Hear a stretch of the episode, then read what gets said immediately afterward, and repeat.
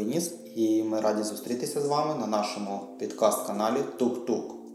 Дякуємо вам, що приєдналися до нас, і сподіваємося, що сьогоднішня зустріч, сьогоднішній їзд викличуть у вас зацікавленість і ви дізнаєтеся багато корисного. Минулого разу ми з вами спілкувалися про профілактику тромбозів при ковіді, і ця тема викликала багато запитань, зацікавленості, ваших коментарів, листів ваших, і ми вдячні вам за це, що ви слухаєте нас і реагуєте. А хто ще не встиг послухати цей випуск, просимо перейти в опис каналу і знайти цей епізод. Власне, сьогодні ми для вас знайшли цікавого харизматичного гостя, і я хочу вас познайомити зі своїм другом, колегою, е, фармакоісториком, письменником, футурологом та соціальним діячем Євгеном Сазоновим. Жень, привіт тобі. Рома та всі, хто мене чують, привіт. Мені дуже приємно сьогодні бути з вами. Дякую, що запросили. Жень, дякую тобі, що ти знайшов можливість у такий непростий і важкий час зустрітися з нами і записати цей підкаст. Ти знаєш, Рома, я насправді не дуже погоджуюсь з людьми, які кажуть, що сьогодні важкі часи. Мені навпаки здається, що зараз саме золоті часи людства, і ми живемо в найкращі часи. Цікава в тебе думка, особливо в карантин, в ковід, і коли всі такі схвильовані, стурбовані і просто наелектризоване повітря цим всім. Ну так, якщо дивитись короткозоро, то звісно нам стало трішки гірше. Але давай подивимося на цю ситуацію з перспективи 100-120 років. І я тобі скажу, що для окремої людини то може, звісно, велика така відстань, але для людства це така ж короткотривала мить. І що ж з нами трапилось за цей час? Ну я думаю, надзвичайно багато. Особливо за останні роки прям колосально швидко розвивається все.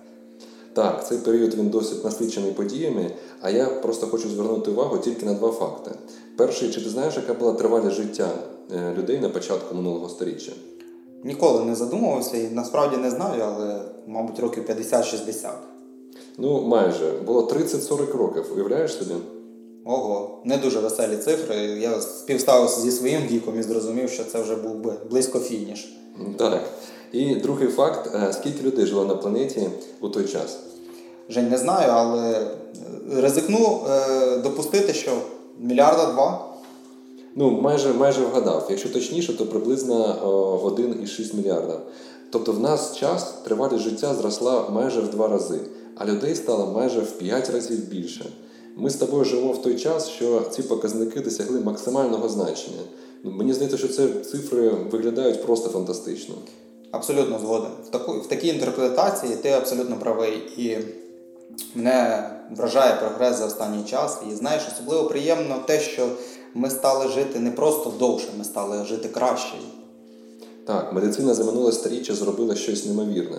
Наприклад, ну я не знаю, якщо б у тебе боліла голова 150 років тому, то, скоріш за все, в тебе було б тільки дві опції: або терпіти, або викликати лікаря, який у кращому випадку зробив би тобі кровопускання.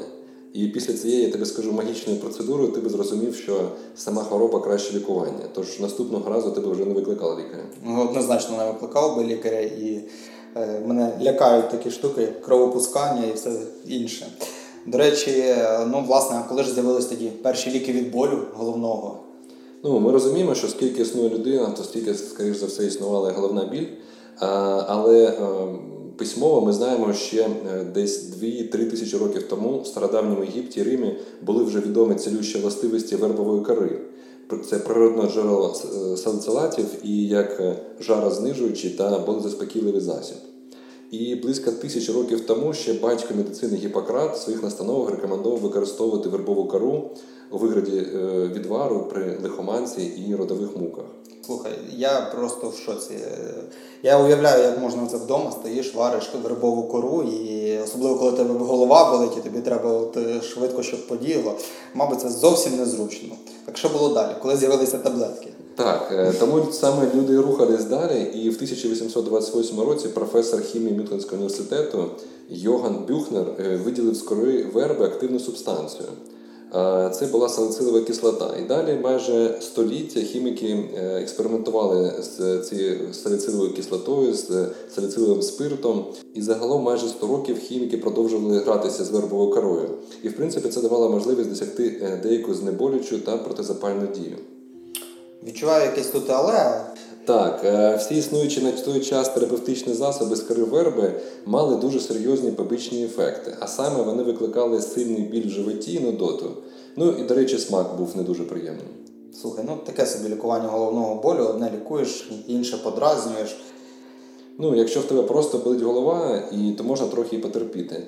А уяви собі, якщо е, люди страждали від хронічного болю, який є сумним супутником таких захворювань, як артрит або ревматизм. Так я якраз от і уявив, да, головний біль можна і перетерпіти, можливо, але от при хронічному болі це достатньо важко. Ну і власне, що ж було далі?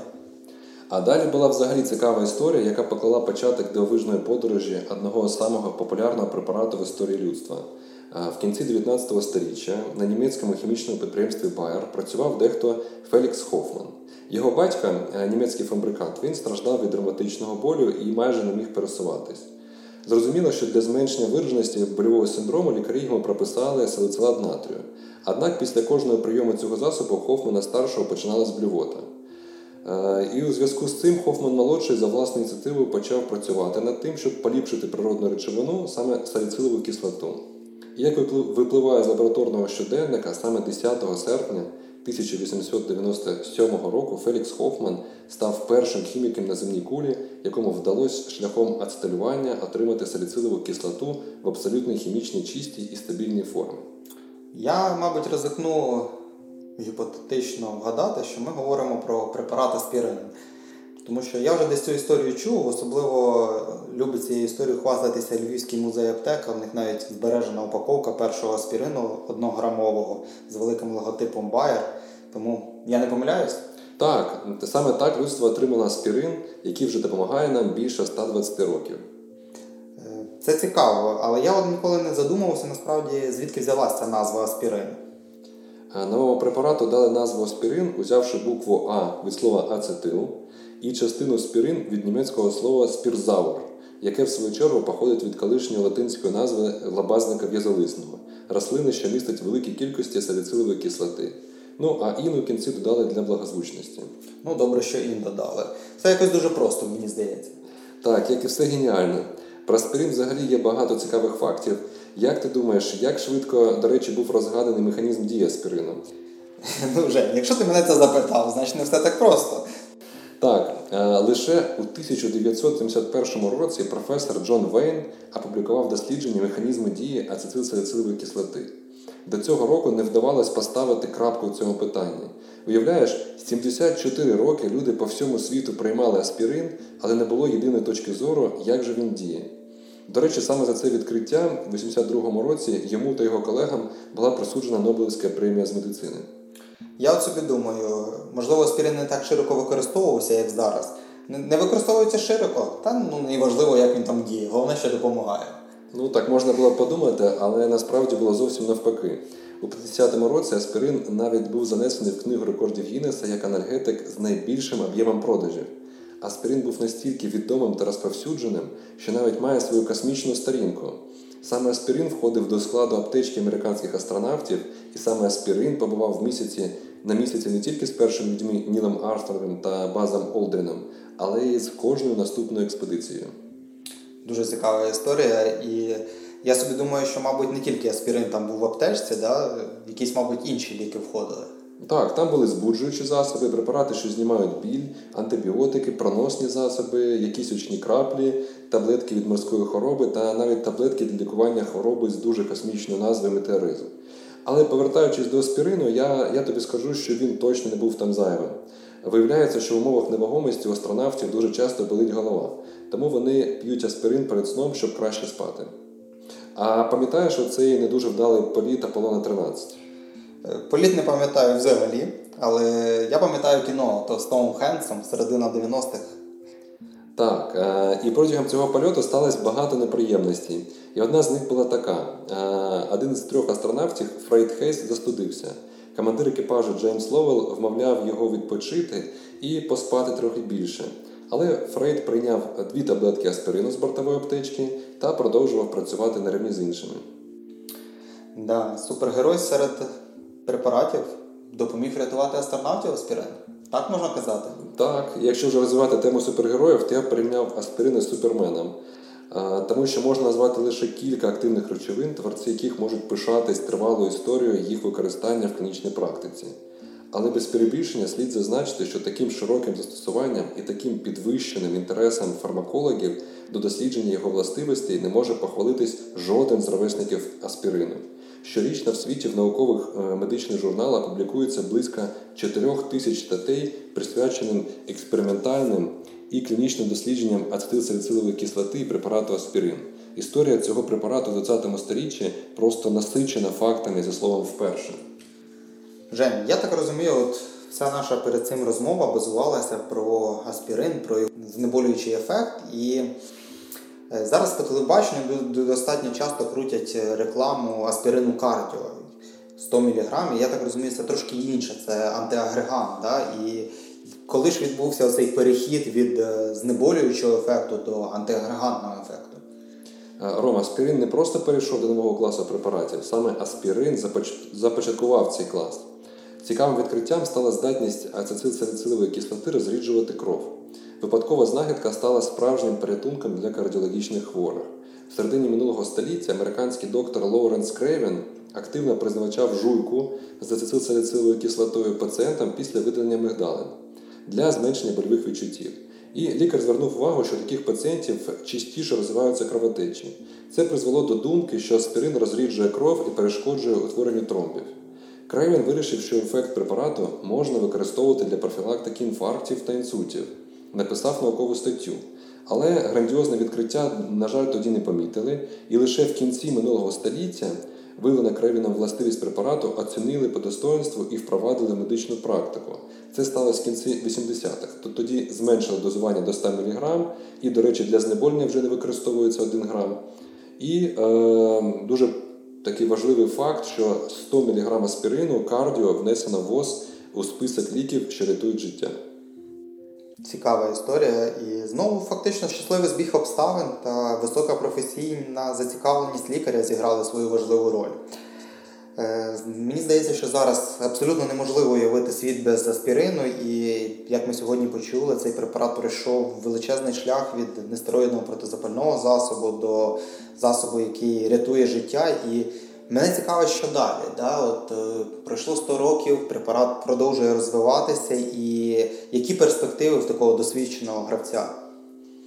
Саме зараз аспірин знаходиться на початку нового вітка своєї кар'єри, як засіб, по-перше, для профілактики раку, прееклампсії, що застосовується при цукровому діабеті другого типу, хвороби Альцгеймера, герпесу. Ми з тебе пам'ятаємо, що саме аспирин зупинив вже одну е, епідемію, це була іспанка, і тоді аспирин взагалі був єдиним жарознижуючим засобом. Зараз багато є е, напрацювань е, з лікування ем, саме ковіду з допомогою аспірина. Тому можна сказати, що для аспирина майбутнє тільки починається. Це дуже все захопливо. Жень, наш час е, підходить до кінця, і я хочу тобі подякувати за цікаву та змістовну розмову. Я впевнений, що я і наші слухачі почули щось нове, дізналися щось нове, і воно їм стане однозначно у нагоді. Ром, дякую тобі за запрошення. Мені було дуже приємно провести цей час. Е, ще раз дякую, гарного дня. І я тобі дякую. Дякую всім, хто був з нами на зв'язку і хто послухав даний підкаст. І хочу анонсувати, що тема наступної зустрічі це антиагреганти проти антикоагулянтів. Сьогодні ми дізналися історію одного прекрасного антиагреганту, але не все так однозначно, і тому запрошую вас, дорогі слухачі, бути гостями нашого підкасту. Для цього вам потрібно написати на наш емейл і розповісти свою цікаву історію. А далі ми з вами зв'яжемось. На цьому я, Роман, ведучий даного підкасту Тук-Тук. Прощаюся і бажаю вам міцного здоров'я та всього найкращого. До нових зустрічей!